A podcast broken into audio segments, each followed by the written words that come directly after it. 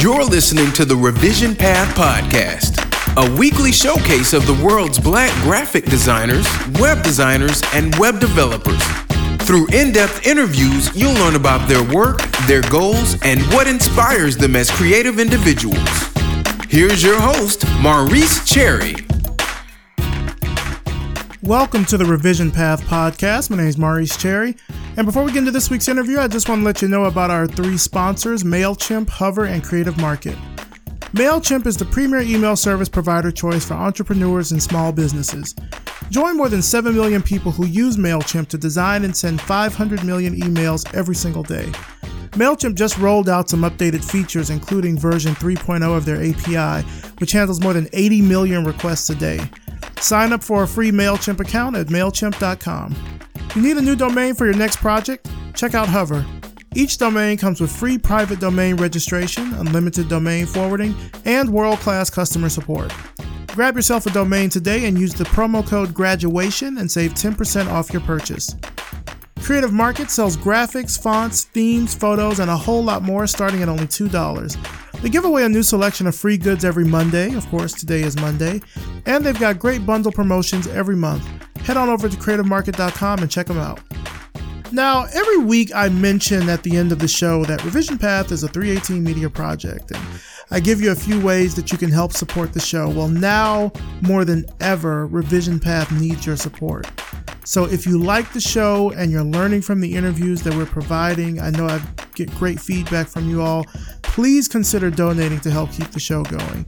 You can sign up at the $5 fist bump level. That's a $5 a month fee right there. And that gets you access to the Fist Bump Bulletin, which is our special weekly newsletter that has a personal letter from me. You have a chance to listen to next week's interview early, and you get behind the scenes information about Revision Path. Um, if $5 a month is too much, we've got our tip jar.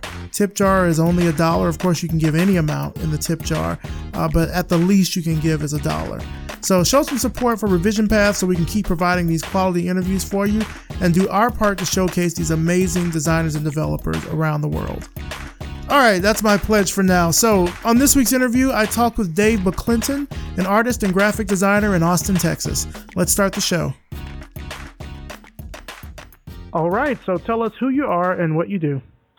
My name is Dave McClinton, and I am a graphic designer and artist. I need to start remembering to tag that graphic designer and artist. Graphic designer and artist. So you're doing sort of art that's separate from your graphic design yeah, work? Yeah, I've, I've been a yeah, exactly. I've been a designer for 20 plus years, and I guess technically I've also been an artist, but I've never really put that stuff out there. I mean, you know what it's like. You get up and you do design work, and next thing you know, you're going to sleep and getting up doing it again, and there's just momentum. And I've always wanted to sort of circle back to art, and I finally started doing that a few years ago. And it's just one of those things that I've got to, you know, just remind myself, hey, man, like add that to what your uh, what your professional title is, because that's what you do as well. Yeah, I remember when we initially met, which was in, at South by Southwest back in March. You were telling me that you were putting together your website for selling your art. Yeah, yeah, yeah. How's that been going?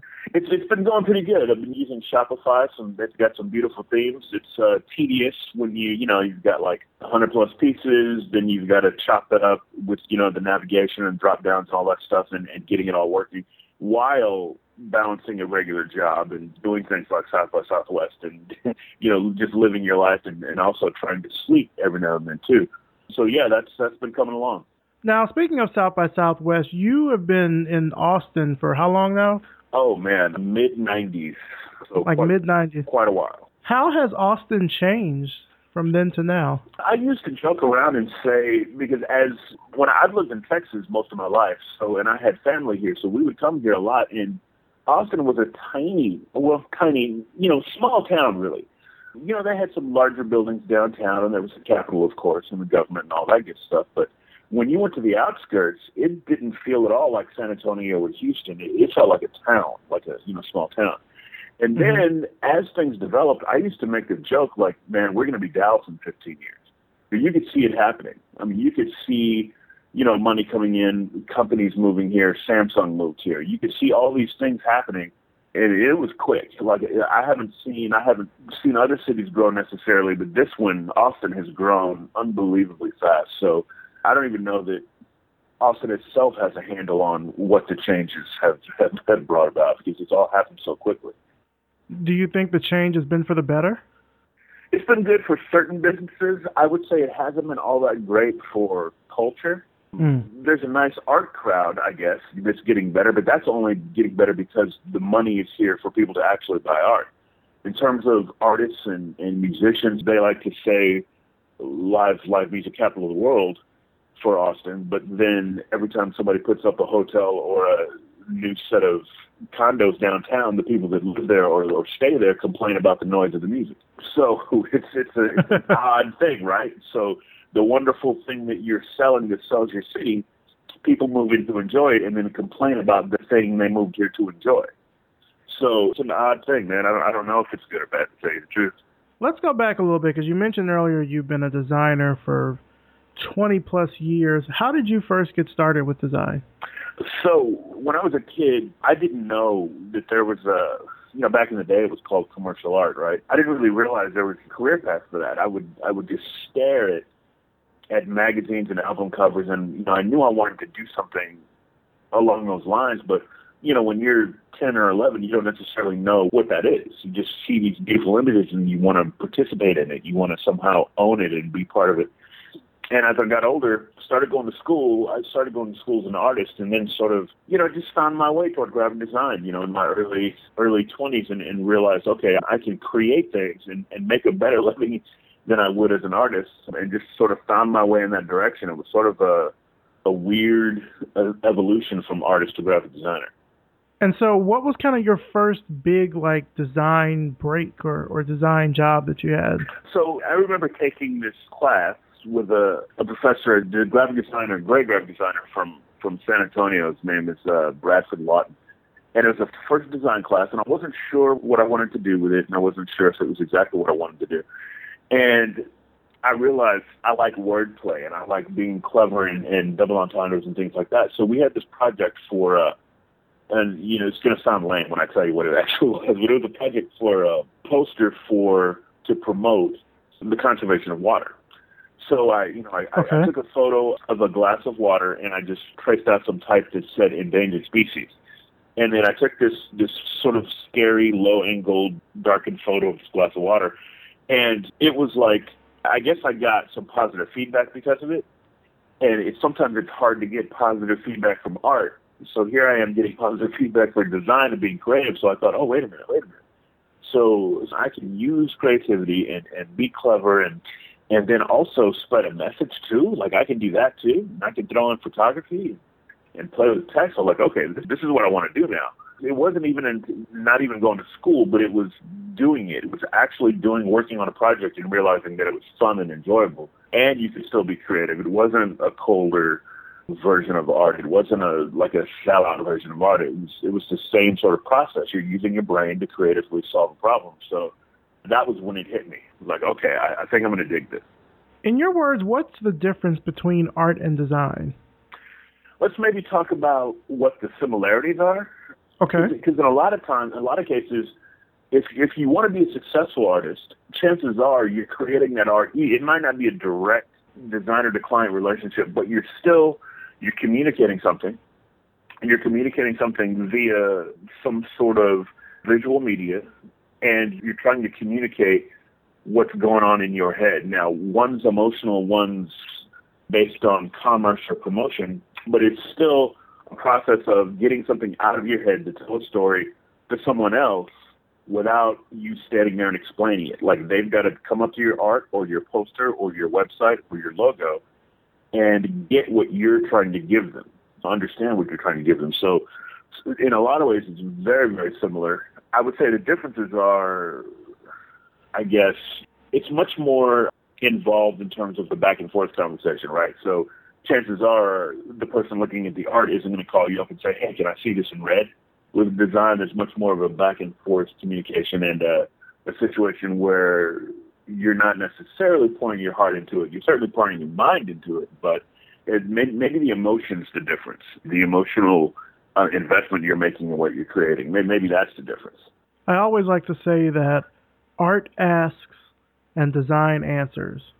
Okay, yeah. So like like art asks the question or it makes you it provokes you mm-hmm. in that sort of way and then design is usually the solution to not necessarily the solution to art but a lot of what we talk about when we think about design and what designers do is about solving problems sure. So that's how I look at it. Well, uh, how about this? Like, if art's asking, maybe is design telling? It could, yeah. You know, because design's explaining something to you, and maybe art's asking something of you. So maybe that's a, a cool way to think of it. That art asks and design tells.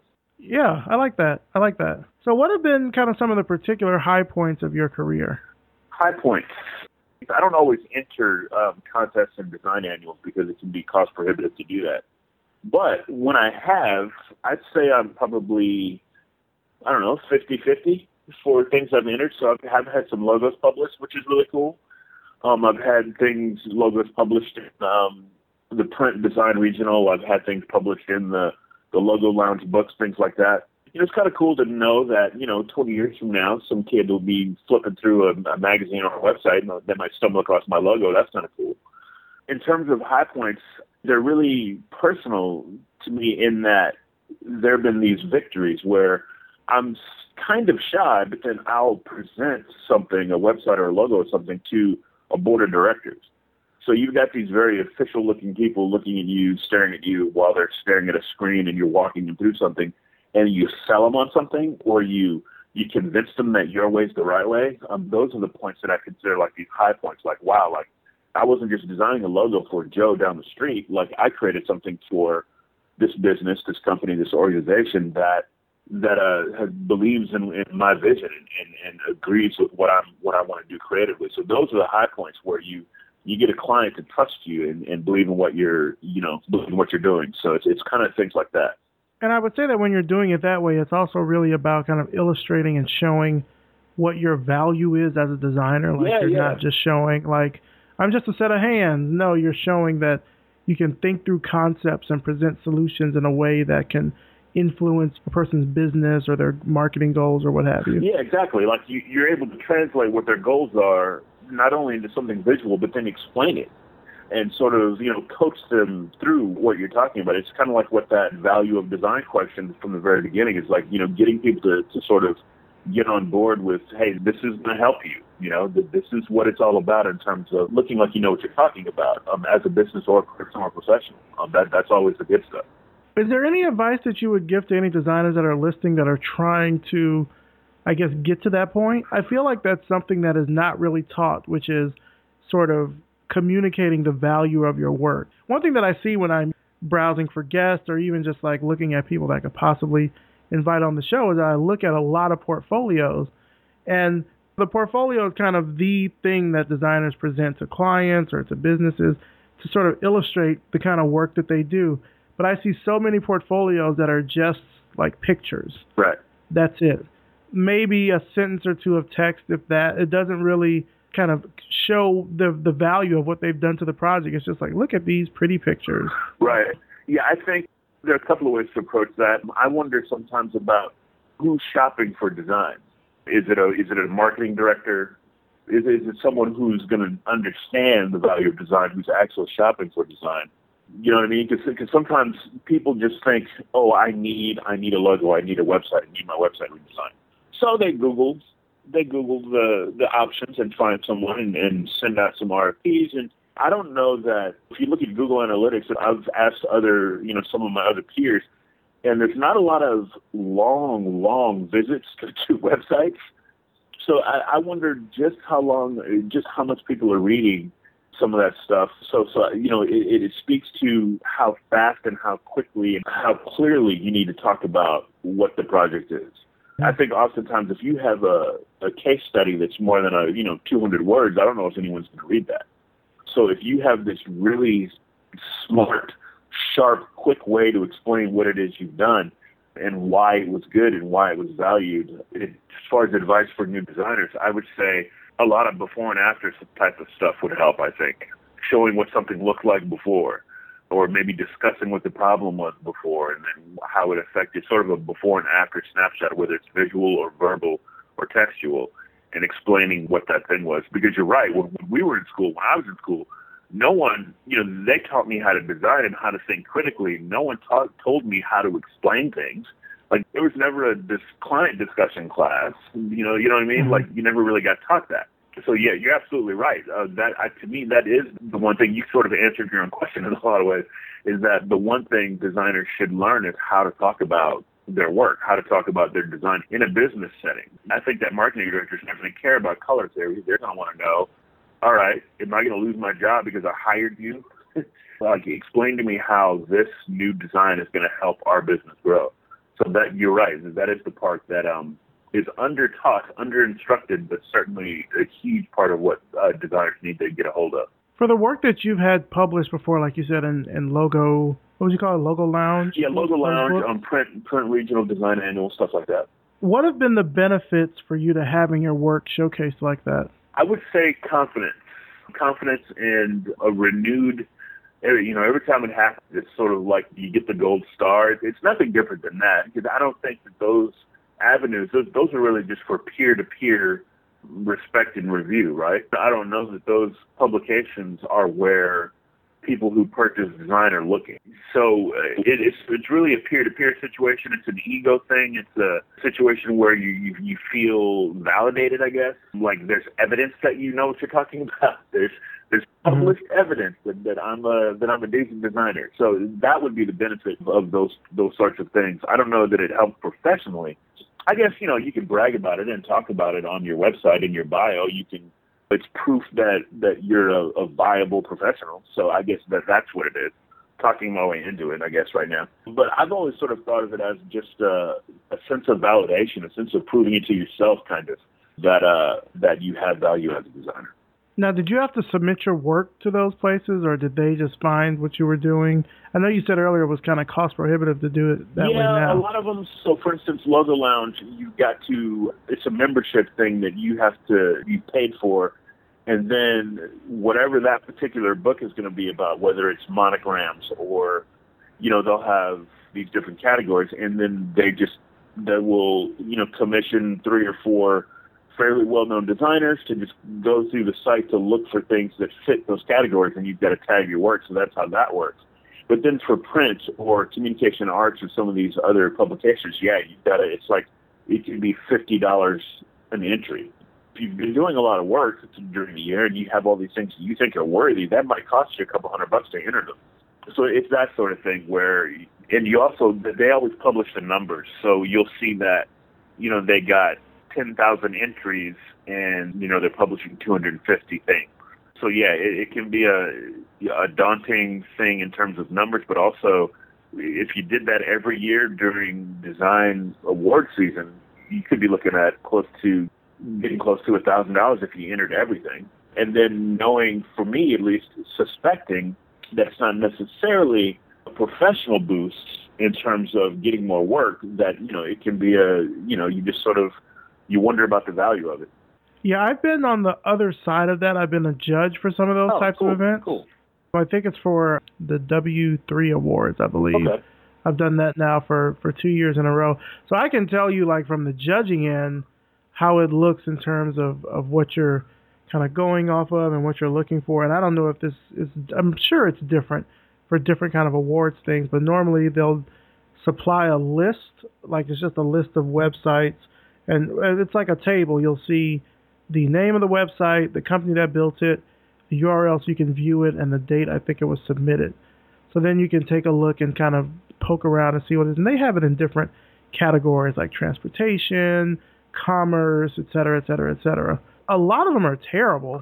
right. Like really bad. Like sometimes they're trapped behind a password protected thing and they didn't supply a password so they automatically are disqualified because we can't see the site. A lot of them are just really bad. And it makes me wonder, like, you know, yeah, if it's a cost prohibitive thing, if you're submitting it, do they know that it looks this bad? Or is it, uh, I don't know if I'm just not artistic enough to get it, but like, some of it is pretty bad work. I know that I've seen freelancers do better work than some of the stuff that I've seen that I've had to judge. So yeah, I, um, I wonder with with websites. I wonder about the time frame because one of the things with web design is sometimes you don't always have control of what the customer's doing with the end the, the end result. Oh, not at all. So, so, not at so all. I've had situations where in my portfolio I've got screenshots because I handed off a design to a client and within a month they had torn it apart. So there is that. Not hard to believe because I see it a lot, but it's just it's one of the things I don't understand either. Like I've never seen the results of all the entries, but you got to think if they're only publishing, for instance, it's a you know say it's communication arts, they'll do it, or let's, let's talk about print that publication. They'll go regionally, so they'll go across the country. They'll have a California section, a Southwest section, East section, blah blah blah, and each section probably only has a hundred or so maybe not even entries that they've decided to publish. And you know, chances are they've gotten thousands upon thousands. So just the sheer amount of bad stuff they've got to weed through. I'm just Yeah. slogging through that. I, I'll bet it's just, it's probably pretty quick though. I, I bet you can go through and go, okay, that's crap, that's crap, that's crap. you know what I mean? I bet it's harder once you get down to trying to decide between two things you think are good and only one can fit in. I'm, It is, and, and you know what it is? They have it again. They break it up by category. So like sometimes it's I'm looking at transportation sites. Sometimes I'm looking at banking. Sometimes I'm looking at just. It depends on what the categories are as to how they're you know kind of ranked and what you're looking through. But yeah, mostly it's you know you give a number grade from zero to a hundred. You can give notes about why you don't like it right? Or or for some reason or why you had to disqualify it. Like say for example, the you, you couldn't log in and see the site because the password they supply they supplied doesn't work, or they never gave you one and it's still under construction, or they didn't pay their hosting bill and now you're seeing like this site has been seized by Bluehost or whatever. Right. So it's it's totally a lot of different reasons. Some sites load very quickly, some sites load super slow. A lot of sites are not responsive, which I automatically take points off from. Right. I feel like if you're doing web stuff today, it's not even an option. Like you have to do it Yeah. because that's just where the web is going now. Yeah. Or, Um, or even I was gonna say, no, I was gonna say even Google is starting to like punish sites that Yeah. are not mobile responsive. Yeah, when, when in is that search engine date? It's like the 21st or the 24th or something like that? Yeah, it's something like that. It's coming up. It's pretty soon. It's somewhere near the end of April. Yeah, yeah, yeah. Uh, yeah, so I mentioned to this, I mentioned this the other day that I'm having to hustle up and, and so I've been using the Behance network through Adobe to host my, not host, but that's where I got the design template for my current website. And I'm, you know, reading through the forums and, and, and everyone for years, for at least the last two years has been like, guys, you are Adobe. What's going on with the fact that none of these templates, none of these themes are responsive? Like that's kind of a big deal, fellas. Uh, You know, I work for a company now, so my own personal portfolio is not the priority. I'm working doing client work. But yeah, yeah, I, I'm definitely feeling that pressure of I need to get my my site moved over to this more like when you get into the projects, those are those behave well on mobile, but the actual homepage transition isn't so hot on mobile. So so yeah, Yeah. that's definitely something that's a pressure thing. Like you know, I'm feeling it. I've known. I've, I heard that announcement a few weeks ago, so it's like, all right, we got to get we got to get that moved over at some point. Yep. So tell me about the work that you're doing now. You say you're working for a company in Austin. Yeah, yeah, a company called Sundaram Design. I've been there for a year. I had been solo for the last 10 years, just as DM Design, just as me. And some friends of mine who have a, a company here in town. It's a pretty small company. Uh, we do design and web development. And then we have an SEO office in, in St. Louis where there's like another six or seven people there. But it's just uh, pretty consistent client work where it's probably 50% branding, 50% web design. And it's been great. It's much more steady work than I had as a freelancer in that it may be over the top actually. It's it's it's probably too steady where it's really, really, really busy and it can be intense sometimes.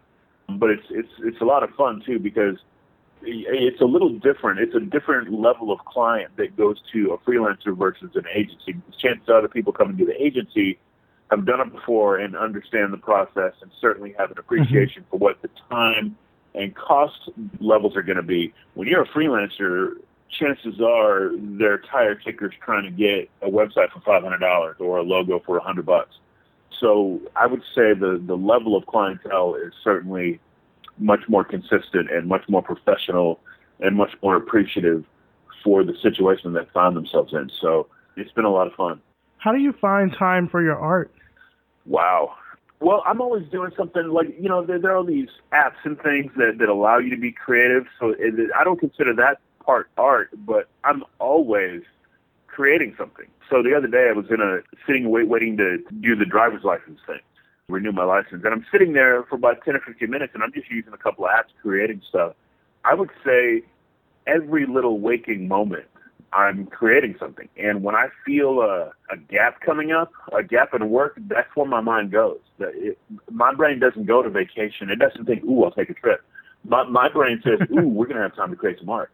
So if when the weekend comes around or when I don't, when I know I'm not going to have to do any late night work, that's the first place my brain goes to when I see a gap in time coming. So it's wherever I see a little break in the noise. It's basically, it's all the time. It's all I think about. Now, having been in this industry for as long as you have, what do you think designers today need to know in order to compete in this market?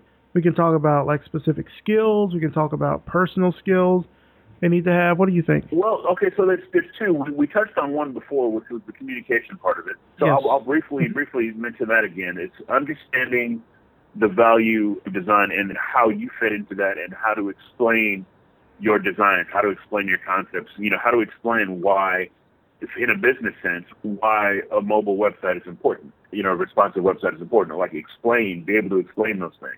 The other side of it is part and parcel as well to the new technology in that you probably ought to, at the very least, you may not necessarily yet need to be an over-the-top, completely holistic web developer, but you ought to be able to understand and know what HTML is going to do, what CSS does, and understand some platforms. You, probably ought to know WordPress in and out. You probably ought to know a few other things and, and have dip your toe into other things like um, um, Drupal, just to understand how those things work. Because chances are, companies need want websites so quickly, you're, you're probably going to be building it on a platform. Because and then you're also going to need to train their staff on how to use their website. So I would say I'm probably one of the last generations of designers that doesn't necessarily do both. You know what I mean? Mm-hmm. I think the current crop of designers, they're sort of that hybrid. It's been talked about the last five, ten years of a person who can design something beautifully, aesthetically beautiful, but then also code it and build it. So I would say if, if you're just a visual designer, go learn some code. If, if you consider yourself more of a developer, study up on the aesthetics of it as well because they both need to work together, and that seems to be where things are going in terms of, you know, web design. You know, when I look at every now and then, you know, you'll look at a job listings, and there still seems to be this divide between web developer, front end developer, visual designer. You still see those, you know, divisions in what people are looking for in terms of professional spots they're trying to fill. But I would bet in two to five years, that that sort of sense of that those are divisions of labor, that that notion will probably start to close up a little bit. I can see that happening, especially because even now there are new terms that come out like interaction designer, right.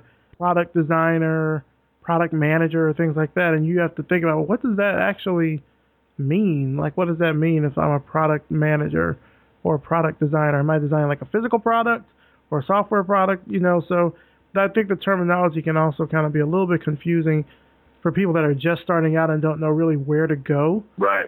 You know, it can sound a little more intimidating than say, oh, web designer, graphic designer. It sounds like pretty top of mind, easy. Yeah, and oftentimes I think that that's the problem of the person looking for the job too, the person that's posting the job, the job opening. I've seen things where the job requirements they were asking for, I'm like, who who do you think is actually going to qualify for this?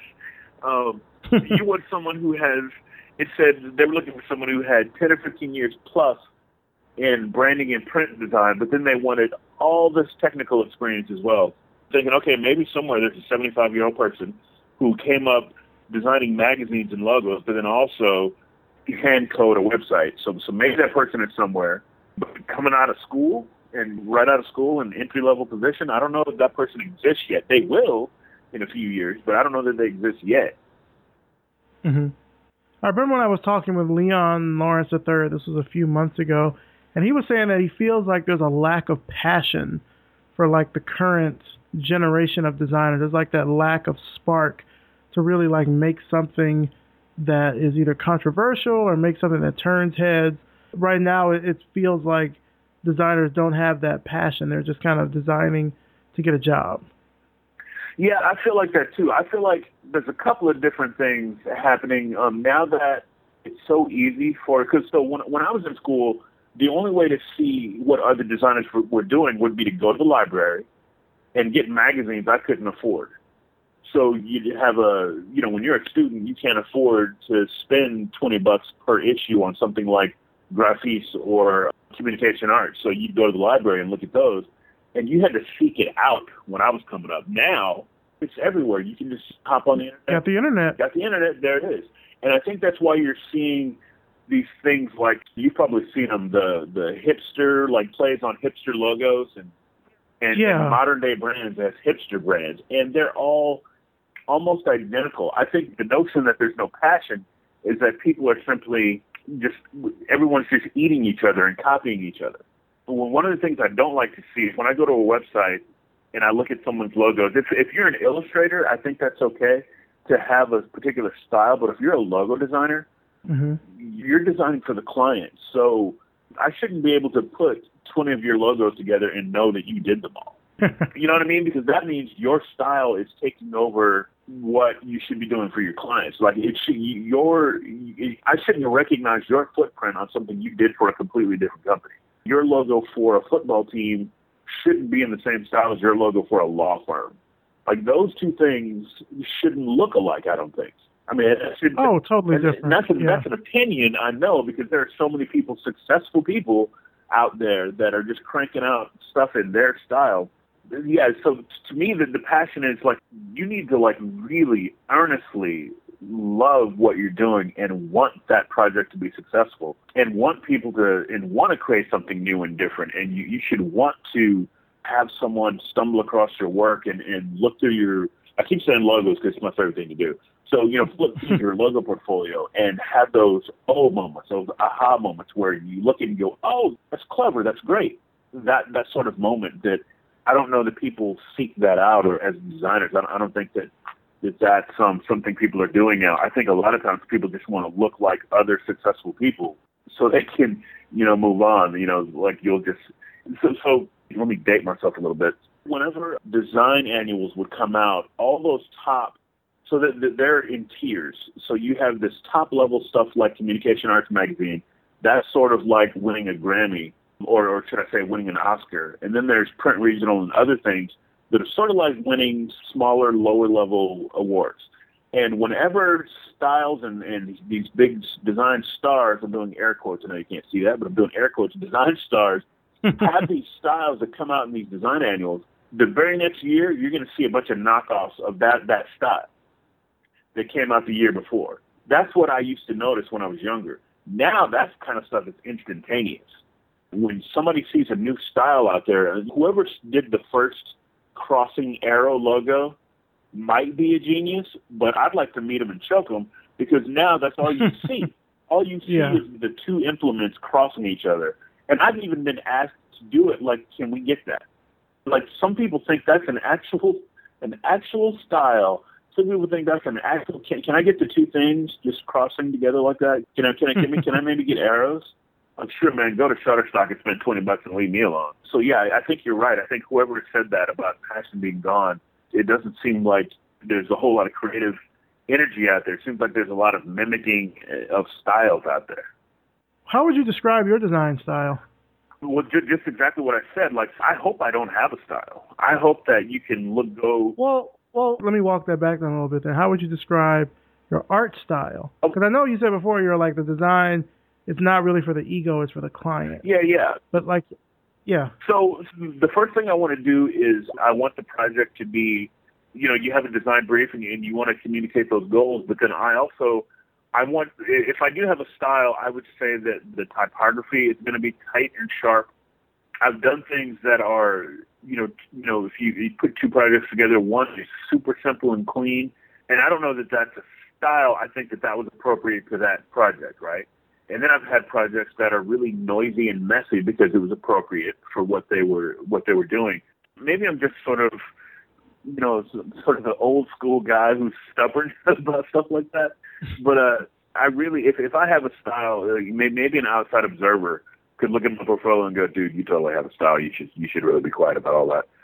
You know, because maybe I do, but um, I would say that the first thing I do is is I read the brief or help the client create a brief, so we can talk about what it is they want and what it is they need, and then you know you do your research, you look at their competition, and you want to look as sharp and as smart as, or you want your client to look as sharp and as smart as the competition, but then you also want them to to take that visual left turn so they stand out a little bit. So yeah, I mean that's a little insight into my process. I guess that's my style. I guess you could say that. Yeah, I don't know. That's, that's a tough one. And, I, and I'll tell you this: it's something I think about at least once or twice a week. So, that, really? so that's why you're getting that that odd answer because I because I think, man, I could knock this out. I, I know what to do here, but I really need to get out of my head and, and get into the client's head to do what they need me to do. So yeah, it's something that I think about a lot. Walk me through like a typical day for you. Typical day is when I was working for myself, it would just be I would get up and design whatever I wanted to. You know, I would have a client list, and but whatever was moving me that day, that's what I would work on. Now it's a little more structured where we have a schedule and I'll come in and I'll see, okay, I've got all these, these projects to do this week. What am I scheduled for today? Then I also have a, you know, I don't really want to do a website today. I'm going to do the logo project. It's on my list. So then, you know, I sit down, look at my schedule, and then just start. You know, I'll get my coffee certainly, and just start a. Sometimes you have a clear idea, and you're you're at, at the computer immediately sometimes you don't have a clear idea yet and you're sort of sketching things out in a in a sketchpad first. But for the most part, now that I do have a day job, it's probably 80 percent design.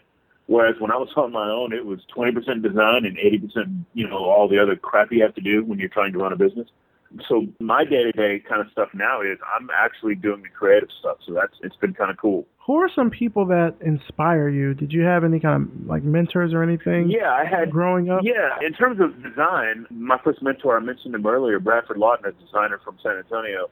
Okay. He's an outstanding designer, and in particular with with logos and and the way I would describe it. So you know, I sort of gave a little insight into what the contest landscape is like. There was one year where Communication Arts Magazine published published an annual, and they had room for 15 logos, and he had like six or seven of them in there. So for one person, for one design shop to have 40, almost 50% of the logos chosen that year is astonishing. Yeah. It's kind of like, uh, you know, if somebody wins seven Grammys in one year or something like that, that, that would be the way I would equate it's it. It's like a Beyonce. Yeah, exactly. He went Beyonce or Lauryn Hill or something. Just go crazy. so I should say that Lauryn Hill's not crazy. Uh, maybe she's crazy. I don't know. So that's certainly a real world mentor, but there's, you know, a handful of designers out there that I really, really admire. And I'm always sort of circling back to look at the work they're creating in terms of my real life, just day to day life, I don't know that I have necessarily a creative mentor because I'm like the. There are a few other designers and architects in my circle, an artist or a photographer here or there, but it, I've mostly been, at least I feel like I've been on an island in a lot of ways. I've had to sort of seek out mentors from a distance and just sort of, you know, you know kind of stalk them and follow and see what they're doing and, and sort of kind of guide myself through what how I see, how I perceive them, they're guiding themselves through their careers or whatever. But I've never really had a guide, so to speak, a true mentor. I've never really had one of those. So there's just like no local designers or anything that you would would look up to. Is that that's kind of what you're saying? Oh right? yeah, yeah. There, there's there's definitely some design shops here in town that I definitely look up to. And there are, you know, there's like Dakota Ring Design. Um, they do some great stuff. Helm Design, H E L M. They do some great stuff. So, so yeah, there, there's definitely people that I admire and I admire their work and that I get inspired and even jealous. Like, you know, you look at a logo and you go, man, I wish I'd done that. I wish I had, I wish I had created that, or I wish I had the client to create that. So yeah, yeah, there's definitely people that I admire. Absolutely. Where do you see yourself in the next, like, say, five years or so? What's in the future for you? What's in the future would be more the same with the company I'm with, Syndrome, we've been getting more and more branding work. I love that because it's so holistic. It's so from the bottom to the top. And I like taking a look and applying that look and applying certain rules and levels to a particular brand holistically. So, you know, having a say in what the logo looks like, all the way down to some tiny half thought of by the company originally, half thought of email template. You know, I love it when stuff starts to come together. That's my favorite thing. So I would say more of that. And in terms of art, just uh, you know, I've got some art up in a coffee shop right now, so just more of that, just more getting my stuff out there. I have, I feel like I have so many things to do creatively, and I just want it all out there. So in five years, I'll be even more of a, an online presence in terms of uh, getting my creative, you know, creativity out there. And uh, the older I get, the more confidence I have in just throwing it out there. And you don't show your work to anybody, as beautiful as it might be. You know, it doesn't really matter if you're not putting it out there in the world. So, so in five years, I'll be even more active than I am. Is, is my goal.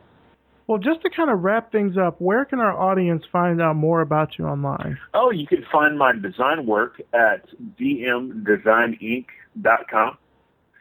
And that's where you'll find, there'll be some art, but it's mostly design projects, logo, print, web stuff. That's where that'll be. And then I'll go ahead and give put out the URL. It'll it'll make me finish everything. Just my name, uh, DaveMcClinton.com is where my art is. It's about the I would say the website's about half full. It's completely built. I just don't have all my art up yet. I alluded to that tedious process earlier. But yeah, so DaveMcClinton.com, and you can just Google me. I've got a portfolio of just about every free portfolio provider out there, whether it's Behance or I've never known how to pronounce it. What is it? Coraflow. Cor- yeah. Uh, I, I, don't know. I think that's how you say it. Yeah, I think that's how you I don't know what you're talking about, though. Yeah, yeah, yeah, yeah. So, so just about every, so if you Googled my name, you're going to find some of my work, whether it's design or art. Now, beware, there is a criminal out there named Dave McClinton. So that's not you. If you see a mugshot, that's not me. so I want to, I want to get that, I want to get that out there as well. But yeah, yeah. So, so dmdesigninc.com and davemcclinton.com. All right. Sounds good. Dave McClinton, thank you so much for coming on the show, for talking about the the work that you've done, as well as kind of walking us a little bit through your process, and even just sort of talking existentially about art and design and what it means. So yes. thank you again so much for coming on the show. No, I appreciate you uh, wanting to take the time to sit down with me, man. I've been following your stuff for a while, so I consider it an honor. Thank you. And that's it for this week. Big thanks to Dave McClinton and thanks to you for listening. You can find out more about Dave and his work through the links in the show notes at revisionpath.com. Thanks as always to our sponsors, MailChimp, Hover, and Creative Market. When it comes to email marketing, MailChimp makes it extremely simple. They've got great reporting and autoresponder features. They just did some updates that I talked about at the top of the show. And with all that, you can send 12,000 emails to 2,000 subscribers for free. No contracts and no credit card required. Check them out today at MailChimp.com.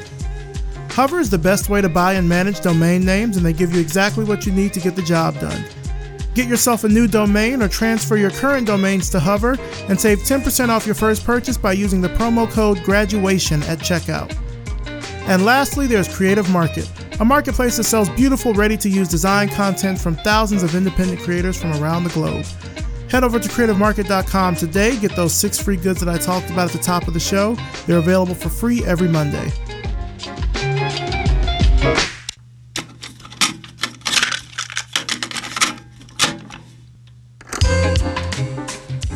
This episode was edited by RJ Basilio and produced by me, Maurice Cherry. Our intro is by Music Man Dre with intro audio by Yellow Speaker. The outro audio, This Is My Tape for You, is courtesy of Jimmy Square. Make sure you're subscribed to us on iTunes. Leave a rating and a review. It really helps us get new listeners, helps more people find out about the show as we move up those iTunes rankings, and that has to come from your reviews. I'll even read your review right here on the show. Revision Path is a 318 media project. If you like the work we're doing with the podcast and the website, then visit revisionpath.com forward slash donate and let us know.